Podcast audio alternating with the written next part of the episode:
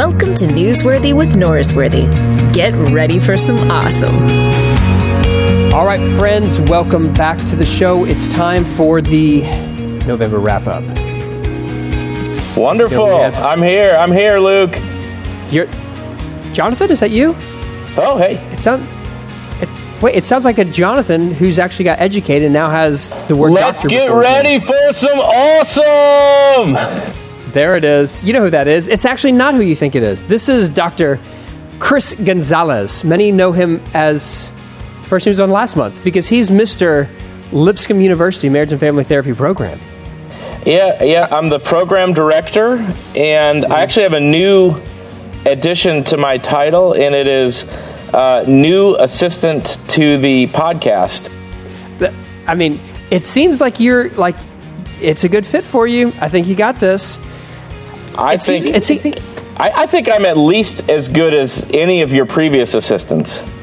I, I, I think you're right at the top of it. And I think you know why? Because you have all that education experience of being a world changer because you're a marriage and family therapy like trained Yes. person. I You're got a therapist. PhD so I could be your assistant. Hey, that's that's that's a lot of years in school that are finally paying off. So That's congratulations on that. Thank Now, it sounds you. like we've. I've heard that uh, you've told me that you've had a bunch of applications come in over the last two months while you've been running an ad on this podcast and Ian Cron's podcast, and so Yes. that's very encouraging to me because. Like I, I love what you guys are doing, and so when you think of like these people who end up coming into the program, like where are most of these students coming from? Okay, so coming to the marriage and family therapy program at Lipscomb, uh, of course, we, we have a regional draw, so we get a lot of people from Tennessee. But we have a national draw, uh, and people come from all over the place. We've had, oh, let me see if you can do this. Besides Tennessee, what do you think the number one state is where we get students from? Texas, Close, but no, California. really? We get right, well- we get a lot of people coming from California. We got three students right now who just started the program uh, with California ties, California roots, and so people from out west moving out to the southeast apparently is a thing, and they're great students. So we get students from California, we get students from Texas, we get students uh, from uh, Ohio, Nebraska. Pennsylvania, uh, just from all over the place, Florida. They come in from all over the country. That because they obviously like Nashville's a great city, and you're a- an accredited program. Two years, you can get your degree, and it's a great program. Who? So they're coming from all over, but but who are these? Who are these people though? Yeah, these. So we get a variety of, of uh, students into our master's program. Uh, of course, we get uh, a good bunch of brand new graduates from undergrad, and they just go straight in. And uh, but that's that's maybe I don't know a third or a little more than a third of our students. We get quite a bit of students who are what I call career shifters. And and what I mean is they've had a good, uh, productive career in in engineering, in finance, in music, in uh, in we've had several writers come through, and so they've had careers, but they have made a decision, kind of mid midpoint in their life that they want to do something that really helps people in a way different than they've been helping people up until that point. And it's they come in with a deep passion. Some of them are a little nervous because they like oh we haven't been in school in a while uh, but they do fantastic. The experience they bring with them is great. So if if you've got a if you're a person who's thinking I want to make a difference, I want to make a career change, I want to help people. yeah No matter where you come from, Lipscomb's a place to go. Once you get the degree, what do most of your students end up doing? So uh, obviously, they they uh, a, large portion of them go on to become marriage and family therapists. They pursue a license and so forth. But we have had some students do some amazing things after graduation. Um, we've had several students open their own practices. Um, we've had students found, they're like the founders of uh, Pathways Counseling Center down in Murfreesboro, where it's not just their own private practice. they're now hiring our more recent graduates. We have students go to top notch PhD programs such as Michigan State, uh, Georgia, Kansas State. These are some of the top programs for marriage and family therapy, and they want our graduates. So we, we have we have we have uh, published authors who have graduated from our program. They just they come out and they do. They're equipped to do amazing things. Well, I think that's it. If, if you are someone who wants to do amazing things, Marriage and Family Therapy Program, Lipscomb University, Chris Gonzalez will take good care of you. He'll tell you everything you need to know.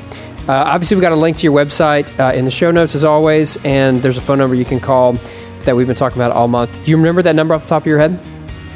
Uh, let's do uh, 615 966 uh, 5300. Let's do that for the phone number. There you go. You got ways to contact you. Uh, Chris, I'm honored to endorse your school. Thanks for letting us do that these last two months. And uh, okay, we're now going to kick it to the assistant of the assistant of the podcast, Junior assistant. the junior assistant. Perfect. Excellent. on. Luke, thank you very much. Uh, uh, I, I'm going to try to find a way for us to talk again. All right, friends, welcome back to the show. Get ready for some awesome. Do you ever feel like you're overselling that? Like that you're I do. Yes, often. that you're bringing the awesome? No, I, I feel uh, like I, I feel like I feel because you often- localize you localize the awesome because it was like a general awesome, but when you double down, it's like you're saying this second channel of the podcast, this track will be the source of the awesome. Do you feel like you live up to that? I feel like I carry my own water. Yeah. The problem is, generally speaking, you know, maybe that's what I'm saying. Like, you know, it's wrap up time. I know you've tuned out for the rest of the month, but we'll give you kind of the, This is the redemption of the, the podcast yeah, the, month. The redemption of the podcast. You're saying what Parker Palmer couldn't deliver, what Todd Deatherage couldn't deliver, what I couldn't deliver. You will be the one to usher that in. You're the messianic figure for the podcast. Keep it a secret. Okay, that's a Bible joke right there. Some deep That- Bible major nerd humor. That's a Bible joke right there. Well, Jonathan, how was your Thanksgiving? How was your first Thanksgiving living back in Arkansas? We went to Texas. if you, if Actually- you want an Arkansian to have gratitude, take him to Texas. I'll tell you, I went straight to Whataburger. Did There's you? nothing quite like a fast from Texas that makes you think, why is Whataburger not everywhere? I- Is that your main like go-to meal in Texas that you miss? You know, uh, well, yeah. I, well, we didn't eat there a ton, but when you can't eat there, you think about it often. I had I was on a, another podcast and they were like, "What's your favorite uh, fast food restaurant? Do you like Whataburger because you're a Texan?" I was like, "Honestly, I've I had onion rings from Whataburger once, and that was the only time I've had Whataburger probably in the last ten years." What? Yeah, I just don't. I just I, I feel like I'm a bad Texan. I You don't are know. a bad Texan. No, that's whatever. My bad. Sorry. Yeah. Sorry, I don't get it all political with my fast food, and just because you're trying to say something about who you think should be the senator, and I'm, I'm just trying to Wait, what does. Whataburger have to do with the senator? Didn't you see his like his his lo- slogan? Like even the the graphic Oh, is the right. Whataburger graphic. So whatever. Well, I forgot about that. But Here's one of the things I like to do. I like to keep politics out of my preaching. And I don't want it to be partisan specifically. And so I try to steer clear of that with my preaching because I want to make room for people on the left and the right and what I do. I guess you don't really care about that. yeah, no, that, that's exactly where I was trying to head with my discussion of Whataburger. Yeah. Was a, a, a should I do my political endorsements now? The list. Well, I, I feel like you already did. I feel like that was you. You don't like Ted Cruz, is what you're saying. I got it. Okay, uh, so you went back to Texas for Thanksgiving. Uh, We so how- all, all seven of us, you know, we have five kids. All seven of us stayed in my mother-in-law's house in one bedroom. Hmm. Like people were sleeping on top of other people. It was No- it was uh, it was a good Thanksgiving. I'm now Nothing- thankful to be back at my house. Yeah, that's a good practice to make you be appreciative of your house. It is. You know, you know, we did. My sister-in-law was due to have a baby on Friday, And so we decided to bump up the Thanksgiving meal till Tuesday, and then she still hasn't baby so far, and uh, she's gonna get she's going to the hospital tonight. So the that's ingratitude of some people, huh? I know it's very selfish, but so I just like stayed at home and raked the leaves and On watched football. Day? It was out. It was like so chill You and relaxing. football by yourself? no, my daughters were there, but What, hey, what'd you do with uh, Colt McCoy playing against the Cowboys on Thanksgiving? Was that challenging for you? No, not at all. Because I know that often in our greatest defeats, we're most formed in the image of Christ. And so I was just praying for his spiritual formation. Oh, so you didn't root for him a, a little bit? N- there was literally z- zero sympathy for Colt. I don't know why. I was like, oh, I wish it would have been a fumble, not an interception that we couldn't blame on Colt. Like, I want him to do well, but Yeah. not. I rooted like, for him. I rooted Did for you? him. I, yeah, I'm a Cowboys fan, but I was rooting for him. You know, Well, that's because you used to work with his mom. I mean, I'm. right. I, like, I know his. I, like, I like his family and all that, but I've. but not enough to No, not enough. switch alle- allegiances even briefly. No, I get it. No, I mean, I felt like I should send a text to the family and say, hey, I'm sorry, but it's like I'm not Full going to. disclosure: in college, I would never have rooted for him when they were playing the Razorbacks. I mean, Okay, so, so don't come at me with that junk then. I, I wasn't coming at you with any junk. No. Oh, listen. When I was in Canada, I was preaching. Uh, uh, hold on. First off, shalom. Welcome back to the states. um, but I was in Canada while you were in Israel at a, a nice negative twenty degrees, Oh. and I was at this church preaching, doing Christians make the best atheist stuff. And this guy comes up to me who says, "You should tell Luke to stop being so mean to you." and and and I laughed like that, and he goes, "But seriously, he's he's a little too mean." There's times where I think he's Oh. over the edge, and I was like, I, f- I feel the same way. It, it kind of broke into a little therapy. Mm-hmm. Okay, moment. but that doesn't mean anything. He's Canadian. like, not telling you, oh, you're the best thing in the world, eh? Like, that's considered over the line for a Canadian. That's, like, you don't do that. Like, Canadians, you bring a lot to the world, but drawing the line about what's not nice, that's not your job. That's not what you do. Sorry, buddy. the it was uh, Hockey, you got that. and Malcolm Gladwell. They gave us that, Maple Ryan syrup, you got that. Yeah. Justin Bieber. They- yeah, all those things. The, the, one of the elders at the church that I preached at is a socialist, um, like When- an outspoken socialist. Isn't that like synonymous? You said they're Canadians. Isn't that everyone? Uh, apparently, he says that our our super left, like Bernie Sanders, is too conservative for Canada. Isn't that interesting? When you walked in, did everyone just like, hey, is anyone sick? We're going to pass out band aids. We've got government rations of them. We're going to just share it all. No, that's. I like how bleak you, you immediately go. You are you're a capitalist through and through, aren't you? We, we've got 14 band aids allocated for our congregation to last us through the year. Oh, that's great. Uh, how long were you in Canada? Uh, I was in there for three days in uh, Sas- Saskatoon, which is kind of where Lynn Anderson's from. So Okay. that was kind of cool. I, Thirty minutes in, I got a text saying I'd already used fifty dollars worth of data, so I turned off my phone and Yeah, you got to switch that. yeah, yeah. Yeah, you got to switch that up. How long were you Uh, in Israel? I think it was 11 days. Yeah, 11 days. And it was an amazing trip. It was absolutely uh, like overwhelming. People always say, hey, did you have fun? Did you have fun in uh, Israel? I'm like, well, Yeah, when the not like majority of that, what you're doing is like Yeah. Yad Vashem and talking to people whose kids have died. I mean, like it's not yeah, fun, but it was a very moving and impactful trip. Everything that I could have hoped it to be, it was that. yeah, And ha- y- you've been over there, right?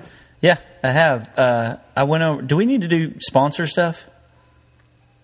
I'll cut that in the beginning. Okay. Yeah, I went. I went to um, the. I went to Israel with Everett Huffard, who was a missionary in Nazareth, which is on the Palestine side Yeah. of Israel, and um, I had a Palestinian tour guide. So, I mean, because he's just really intentional of the stuff y'all were talking about, like um, the way you go to the Holy Lands impacts the kind of experience you. It's it can be Disneyland for Bible people. You Yeah. know, some something that's close to real but not quite, and um, the I, I, yeah, I want to be clear. I think that there is definitely a place for the Jesus sightseeing tour. Like that, like I think that is meaningful and it's important. And what I liked about Telos is that that was part of the trip. In some ways, it was the like the rest day was let's go to the Sea of Galilee, and you know we've we've done some heavy stuff, so let's go look at the Church of the Resurrection, or let's go see. Um, go to Bethlehem or something like that. And so it was really nice to be able Any to do that. surprises about going to see those things?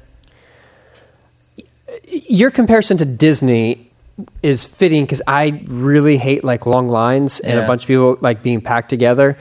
And so I'm naturally not predisposed to really enjoying that sort of like being crowded by people all the time. Yeah. Uh, but it was neat to see the reverence that a lot of people had for like the, the Church of the Resurrection and the the rock that it's built on. Um, I, one of the things I was not prepared for was how moving being at the Wailing Wall on uh, Shabbat would be. Like that was that was an amazing experience. Yeah. Have you, did you get to do that? hmm I, I was actually there on Pentecost, um, which is you know celebrated by both Jews and Christians, and um, it was it was a the the Shabbat. I was at the Wailing Wall on Pentecost on Shabbat. Um, super, yeah, super cool. Um, my the, okay, so here's what I thought when listening to your kind of experiences. Um, so Leslie's stepdad, my wife's stepdad, growing up was a Palestinian Muslim, and his name's Hisham. He's amazing. Uh, he is largely responsible for her um, kind of being a good moral human being before she became a Christian when she was 18. Um, just super, super wonderful. I'm very grateful for Hisham in my life. But he grew up throwing rocks across that wall to at the Israeli sol- soldiers. So, you know, when y'all were imagining what it was like to be a 10 year old boy and what those kind of. Yeah. Uh, he, he knows. I mean, he. He if he would have been caught for that, he would be classified as a terrorist today. Yeah, that's right. You you throw rocks, you're classified as a terrorist, which was I because I spent time with people who were terrorists because they did the exact same thing. As a little boy, Yeah. you'd be a terrorist as a little boy. Yeah, I mean that's and and that's the world you grow up in. Like all of a sudden, this is the, the the mold that you're poured into at a young age. This is what you know to be, and then all of a sudden, your world, in some ways, is determined. Like this is the track that you're on, and mm-hmm. that's heartbreaking. It's also heartbreaking for for Jewish people. Like the perspective is, y- you have these refugee camps, and it's been 60 years. Yeah. And at some point, like there are wars in this country, or excuse me, in this world, and some people win, some people lose, and you got to move on from it. And Yeah. we, you can't keep fighting a war that's six de- six decades old. Old, and so th- that's this whole like the idea of peacemaking is you have to hold these two truths in tension. That you grew up in a world where you're a ten year old boy who throws a rock because I threw rocks at cows when I was ten. You because bo- boys do stupid stuff because my neighbors had cows when I lived in Ohio, and uh, so I did that. I could easily have seen myself throwing that at a human being if I was in that that situation. Oh, yeah, yeah. And then you, you become a terrorist. And then all of a sudden, those are the enemies. Those are people that threw you in prison. Where on the other side, you're going, guys, it's been six decades. Let's move on. Let's, let's, we got to do life. We can't just keep fighting each other. And it's, yeah, it's very disorienting to go, oh my goodness, there's, there's no easy solution to this. Do you know any American preachers who have kind of a pro Israel stance that you hang out with ever? Um, Well, I, I've got, um, I don't have. I'm not saying as Yes, yeah, yeah, yeah, yeah. I- I mean, I've- stance. yes, I'm connected to friends. Israel and the, No, I hear what you're saying. You're, you, when you're saying pro-Israel, you're meaning the geopolitical crisis Yeah, right. that you, you're siding with Israel because like you tied believe. to Israel, that kind of stuff. yeah, tied to Israel. If if you bless Israel, then God's going to bless you. Mm-hmm. This sort of yeah, yeah, yeah, that stuff. Yes, yeah, and you? yeah. I mean, I- I think we might have the same friend uh, Mm-hmm. who is a genuinely super good, godly human being, and uh, when I hear him talk about it, I, I'm, you know, almost you have persuaded me because they they do have specifically Romans nine through eleven has some stuff that you find like, well, that that seems to say kind of what you're saying. And these are people, you know, I'm thinking of one guy who has his MDiv from ACU. Um, he is Yeah, a, a really sharp guy, yeah. I, and I don't feel I'm overstepping to say this, but I didn't understand. I've never heard any of this until I started going to Beltway when I was in Abilene. Yeah. When I was an undergrad student, and they brought in people to talk about it. It was a big deal. I had never put any of this. So it just wasn't in you know my religious dialect to think that there is some modern day equivalent to the the Jewish story having connection to what's going on in Scripture. Like I just I, I didn't have anything to do with that. So when I was talking with my friend years ago, I would you know tell him my wife's stepdad is Muslim, and um, the thing that we we found helpful to just kind of talk it through, because as y'all said, theology has consequences. Um, was if you start from the same, if you start by saying a Palestinian baby is worth as much as an Israeli baby, their life is worth as much as an Israeli baby. Um, then you, it seems like you can have a different kind of conversation. Does that make sense? Yeah, yeah, definitely. Um, anyway, that And, that's and I think, but but I think that's the foundation of the view of humanity based on the Jewish text. The reason you don't murder someone is because they also are made in the image of God. Mm-hmm. It, it's got to start with that. Yeah. Man, there's no easy answers to this because what do you do after the worst thing that's ever happened to a whole group of people happens? And then at the same time, you're watching things like, uh, you know, the synagogue have 13 people murdered here in the States. And it feels, it does feel disingenuous to say to Israeli people, you guys are going to be fine. Stop being so, Yeah. def- you know what I mean? Like, what, what do you do there? Because Yeah, it, yeah. I, I mean, it's amazing that you have a group of people that before the Holocaust was roughly 12 million people. After the Holocaust, I don't know what the number is now, uh, six, seven, eight million people, and you have a group of people that have stayed connected, and you have this nation that has survived for thousands of years. There's clearly something unique about this group of people that you don't. I don't think there's another equivalence to this. Do you? No, uh, listen, we. Uh, so I read in the New York Times. I think this is where I got it. That the reason the Jews have been so effective and successful in every, um, every different kind of arena of society they've been into, and the reason why after those kind of heinous things happen to them, they can repeatedly stay together is, uh, and I think this is super helpful for Christian discipleship, especially in um, our parents and students. Um, we give them the gift, or Jews to have the gift of not having to invent their own identity. Yeah. We think it's a we think that you know it's a struggle you fight for. You want to be your own person, be but they already know who they are, and then they take that out. You know what I mean? Like Yeah. Yeah. Yeah. so they're they're they spend their struggle to create to make things, and they also have a theology of creation that invites them to partner with it. Anyway, But even secular Jews s- still have this cohesion that's that's some somehow intertwined. So, you're right. A lot of you know a lot of uh, even secular Jews though, if they was they might still keep kosher, or they might uh, keep Shabbat, and you know there's there's something about it's it's really hard. Have you noticed it's hard to distinguish an ethnic Jew and religious Jew? I mean, it's so Yeah, I- tied together to who they are. Yeah, I feel like I'm kind of out of my pay grade to to speak much into that. But I did notice like there is a drastic difference in the city of Tel Aviv versus Jerusalem. If if you're in Jerusalem, it is the city that's cloaked in uh, religion, and yeah. it's it's just it's it's in everything. Whereas you go to Tel Aviv, and you're like, well, this is just like you, you could be in Greece for all you know. Like it's a Yeah, yeah. it- it's a beach city, and that I mean, it's a tourist attraction, and it They- looks like they moved the embassy already to Jerusalem. Yeah, it, it had just happened, and we stayed in a hostel the first night, uh, which is another story for another time.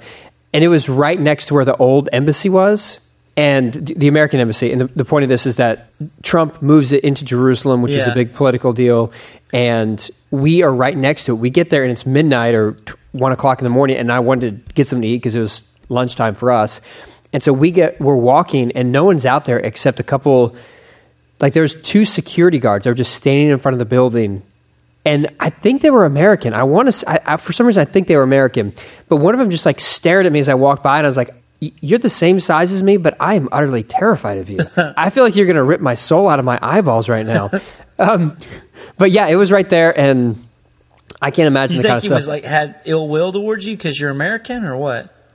no, I, like I assume he might have been American, even, but I, I felt like this guy's just not joking around. I, I think he's seen so many things, Uh-huh. and the type of things that you can um, go through that cause you to be like that um, are not in my everyday life. Yeah. That's all I'm saying. I, I I don't think he was being rude or trying Yeah, to sure, sure. mean mug me or anything like that. I just think that's how you view the world if that's what your job is. Yeah, how how, would you like that job?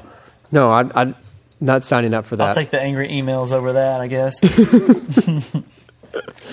Uh, so you, your father-in-law is Palestinian Muslim. Yeah, yeah, Muslim Palestinian guy. Yeah, Muslim. Um, is there is that the right order to say that? Am I saying out of order? I, I don't know. Okay. Um, and obviously you're Hisham. His name is Hisham, and that's I don't normally refer to Hisham as Palestinian Muslim. well. I'm just saying. Hisham. I, I'm trying to get to the story here. Okay, if you let Oh, me I'm, oh, finish excuse here. me. I'm sorry. I'm asking, how does that change your perspective, even when you're preaching on uh, Jew Gentile relationships, or more specifically, as you're trying to process the way that some people read this Jew first sort of uh, theology, Zionist theology? Um,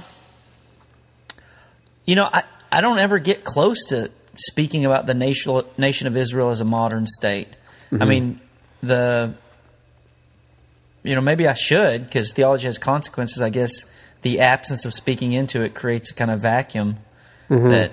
But I, you know, I, I, I say almost those Romans nine through eleven things are persuasive, but I, I, I feel like a lot of what we've done is we've politicized.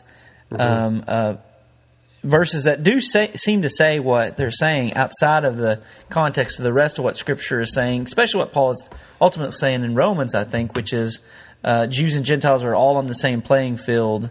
Um, and it's all, I, yeah, I've never sensed the need to say, I, I don't think that if you take care of Jewish people, then they're going to help you, like that God is going to give you a special favor. I, I've never felt, felt like I needed to say, America isn't blessed because we help Jewish people. Like, that's not even.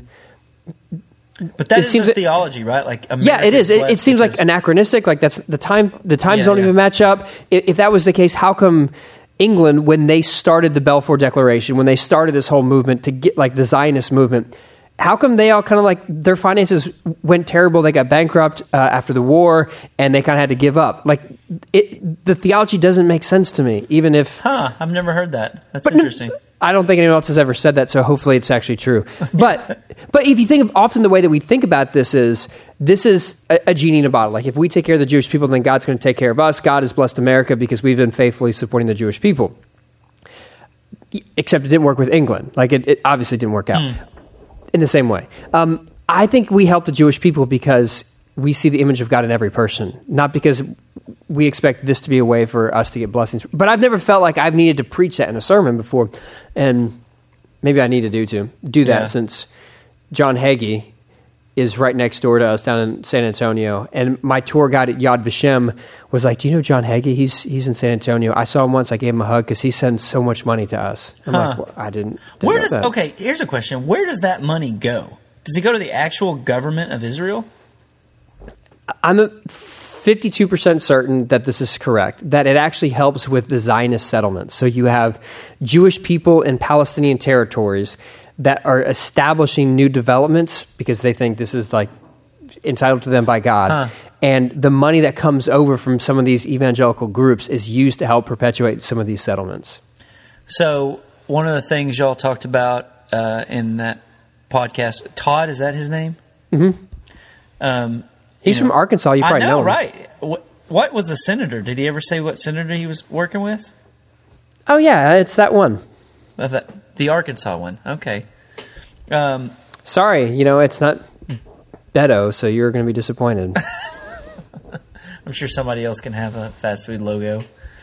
Um, he one of the things he said what was, and first he kind of glossed over it, and then uh, Jason said, "Let's stop and talk about that." The thing about um, how it, it, it appeared to him he was going to have to make a choice between his politics and his faith and prioritize one over the other. And um, so he, he did that, and he acted like that was a very casual thing. And then Jason pointed out that survey about how when faith and politics are at odds with each other, the overwhelming percentage of the time people uh, choose their politics. Mm-hmm. Um, I, I, found I think that was kind of the linchpin of this whole conversation, um, because I think people righteous mind this thing. You know, yep. I think they they want to have certain conclusions, and then you know come to the theology and and try to help it get there because they've already made some commitments that maybe yeah. just getting that out on the table would help. Yeah, I, I, think that's one of the things that we see is like the Zionist movement started as England wanted to set up an outpost. It, it was a very secular initiation. That that's kind of universally known. Now the theology comes in in the Six Day War, where the Jewish people say this is obviously an act of God. If if we are able to fight off all these different countries, and so then it became like this God ordained thing. Huh. That seems to be the narrative that that is somewhat widely accepted. But in the beginning, it, there was no theological impulse to this. It was a very practical political move by England. But afterwards, God gets thrown into it.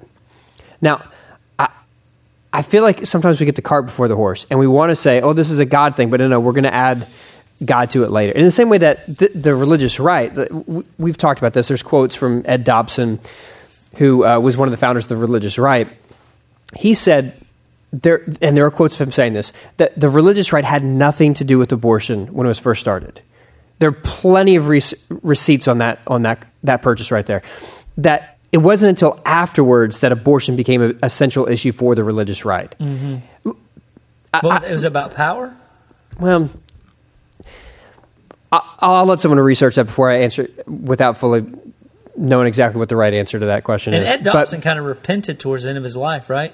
Yeah, exactly, exactly. yeah. And um, who is Prothrow's got a book that he he references a lot of this stuff. We did a podcast with him probably two years ago. If you want more uh, more information on that, but like I'm I'm fine if you want to start a movement and you want to fight for abortion, I, fight against abortion because you think it's the right thing to do. I, like I get that, but let's put let, us at least be honest about the order of what we're doing here. Let, yeah. Let's say the truth because what often happens is that that God gets adulterated because God becomes just this sticker that we put on what we want to do anyway and just blame it on God. Yeah. And then all of a sudden God becomes like this toy that we just kind of toss around whenever we need it.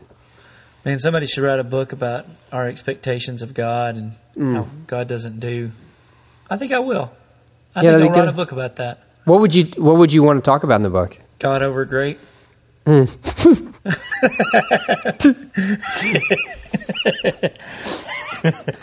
It'll be you, great.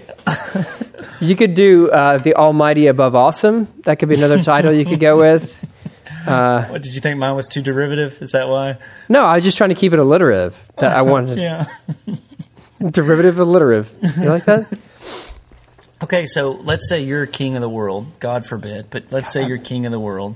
I would for, love that. What would you do? I mean, do you have any? Well, uh, in Israel, in the Middle oh, East. Oh, okay. I was like, well, where do I even start? Like, I would love to. yeah, I know. I think I would have some great ideas if I was king. yeah. Would I be Every, immediately jailed? Of course. I think we'd do black V necks like worldwide uniform Monday through Friday, just like I do. Oh, you have man. to wear a black V Monday How through Thursday. Until the Hunger, Hunger Games start.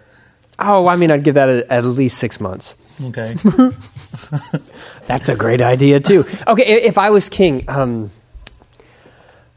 that would be why I wouldn't want to be king because I would hate to have the weight oh, it, of solving this crisis. Because I don't know how you. It's like, how do you get a spaghetti noodle out of a bundle of spaghetti without getting sauce on it? Like it's just it, it's all like tied up. This yeah. it's like it's like your old iPhone headphones that you put them in your pocket and somehow it comes out as the most durable knot in the world.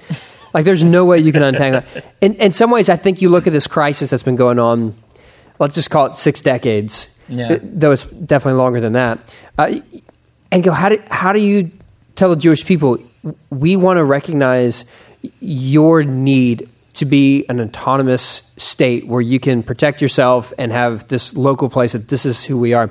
And how do you respect the Palestinian peoples whose identity's been tied to that land as well, and they've been there for thousands of years, and they deserve the right to have have their freedom too. I, Yeah. I don't know what you do. I don't know how The two like, nation state. Did y'all talk about that at all? yeah, like the two state solution of like this is Palestinian, this is Israeli. Yeah.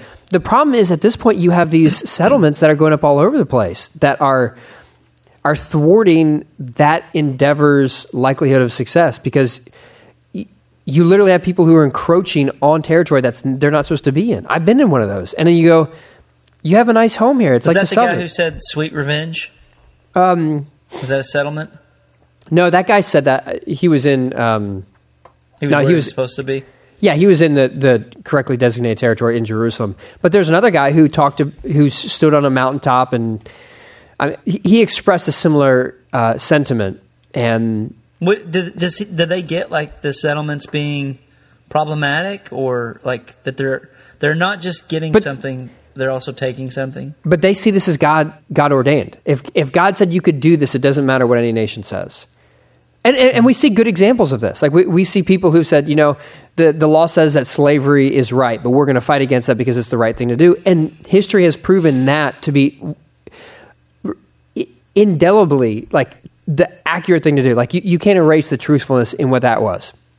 And so you, you put it in the context of that, or you put it in the context of something else that is the antithesis of that. Uh, th- that that's the problem when when God becomes a trump card that says it, God's on our side, so we don't have to enter into the dialogue and we don't have to discern together. Yeah, yeah. Uh, uh, th- so this guy is is the goal of Telos to try to get Americans or Western people to go over there and kind of realize the stuff they're contributing to, or is it to help uh, on on the ground engage dialogue between Palestinians and Israelis? I, think it's to it, create dialogue so people in the States, obviously, there are people who are not just Americans, but predominantly people in America can can learn stories and to be engaged in a way with this crisis so that they can have more informed conversations. Well, like what we just did. Yep. Look So, at us. That's a win, Telos. Chalk it up. Success I guess we solved it. from one alumni and one Arkansanian to another. Todd, Yeah. thank you. Ar- what is the correct term for someone from Arkansas? Arkansan? Artesian? Artesian. Ar- is that right? Is Artesian? Artesians. I'm going to stick Yeah. with that. Okay, we talked to Parker Palmer, who I know that you're a big fan of. Parker I. Palmer. I, I can't believe you didn't know Parker Palmer before this. Yeah, I know. I've never It's- heard him talk. It's just been reading books, and Did- he sounds like a man. You know, like a man's man. I I kind of always thought him as like an English teacher. You know, like a Robin Williams poet guy, yeah. and he sounded more like Esau. Was his voice? I don't remember his voice. I because his visual, like with the FaceTime up, it seemed like oh, this is a. He seemed like very professorial. Hmm. Okay, yeah, he sounded burly. You know. Burly, Is like one of those? One yeah. of those Canadian men. Yeah. well, they came out honest, man. When you when you live in that kind of weather, you you develop some thick skin.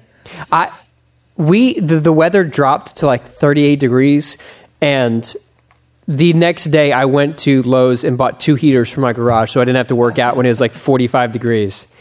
That, I, I'm completely soft. I, I can't live like that anymore. But Parker Palmer, he probably can because he lives somewhere up north. And um, yeah, he's pretty outstanding. Um, yes, he's he he he's had really good. Uh, he's been helpful for me on stuff with calling and uh, you know living your life. What what's his book called? Living your letting your life speak. Um, and and just some of those Quaker. Uh, almost folksy sayings that are actually Yeah. super wise. You know, like the path unfolds before you by it closing behind you. Yeah, he, he's got. There is that of God in every person. There's That's good. that of God in every person. Yeah, that that's all Quaker stuff. There, there's a poetry to his work Yeah, that's right. that that is very compelling to me. I found I found out about him through Rob Bell. Um, That makes Like- sense. first early days of Mars Hill, Mm-hmm. um, he would quote him like crazy. oh, because Rohr endorses the book, so I assume the Rohr to Parker Palmer jump was not too hard for old Robbie. Uh, luckily, you only got one restraining order, and that was from Rob Bell, not Parker Palmer. even though that you're a fan of both of their work. That's true. That's true. Uh, one of the things that I really liked about his work is that he talked about. I think the word he used was generative. That the more. Um, the more as we age, the more we become stagnant or tempted to be stagnant. And one of the ways to resist that stagnation is to be generative and turning to like the, the rising generation and giving of yourself to them. And it was hard to say, hey, can you do that for me? But that's really what, in, in some ways, a conversation like that is. That's like right. he's, he's passing this down, passing it forward. Yeah, I I um I hope that gets a wide reading because uh, you and I have talked about this before. It is one of my great passions. Um, the generational gap. David Brooks last yesterday in the New York Times wrote a thing on how every institution's big crisis actually is the generation gap. So uh, he was not just institutions but also um, movements. Did you read that? No, I, I was just, uh, our youth uh, pastors just got back from a um, trip, uh, youth conference, and they were saying that churches, uh, across the board, churches are declining in America, but uh, regardless of denomination, but the churches that are not doing that are often the churches that are most geared towards the whole community focusing on the youth and the young people. That's growing young. That's we were doing that at Powell stuff? Yeah. Yeah, yeah. And From Fuller, yeah. That's who there, she was there. dude, y'all's church should do that. Growing young, and, and it's a wholehearted endorsement for it. Okay. Um, here, the Hills did it. Highland did it. It's it's a really great way of just kind of of, of focusing in with best practices on this very big problem. Um, but yeah, I mean, just to have wise people to be able to say, you know what, my life, the best way to make my life count now, the season I'm in now, is not to hold things with a closed fist. But, passion. Yeah. yeah, and um, I th- there's a there's a go Yeah. ahead. Well, I'm just going to say it, that is a counterintuitive thing that I don't want to be self-emptying, but I want to be self-serving. I don't want to like care about someone else's preferences. I want to care about my own, and that that's a difficult thing because in some ways, as you get old, you get power, and when you get power, you think I'm finally going to get my way. But the way for health is to say, once I get this power, I'm going to give it away. There's there's a um, there's a season in which you have power, and then Mm. when you're 70, when you hit 70, 75, 80, Yeah. Um, I mean, I think honestly, one of the reasons that older our senior saints are so angry is because nobody's paying attention to them. You know, they Hmm. they uh, Amer- America and the West and our nursing homes and our uh, you know we the and so part of let me tell you what I've seen. I've seen people who, when the, they begin the journey downward on that bell curve of power, um, that when they have been generous with their power, then they don't face that as much. And right now, I'm thinking of Ralph Kraser at Highland, who died when he was in his upper 90s. And Ralph, when he died, people from every all five generations were around his hospital bed um, and and they were weeping when he came to Highland. He came to second service and he sat with college students and um, Wow. the. I I mean, I, I I can think of dozens of stories of people like that that they made their life. Uh, they didn't just make the younger people around their life better; they made their own life richer as they they let it go. It is counterintuitive, but it you know it works. Yeah. So you focus you focus on the young, not just for the young. you for focus on the young for everybody in your church to flourish. Yeah, yeah. And there's an attitude that I, I'm doing this for them, but they can also like help me.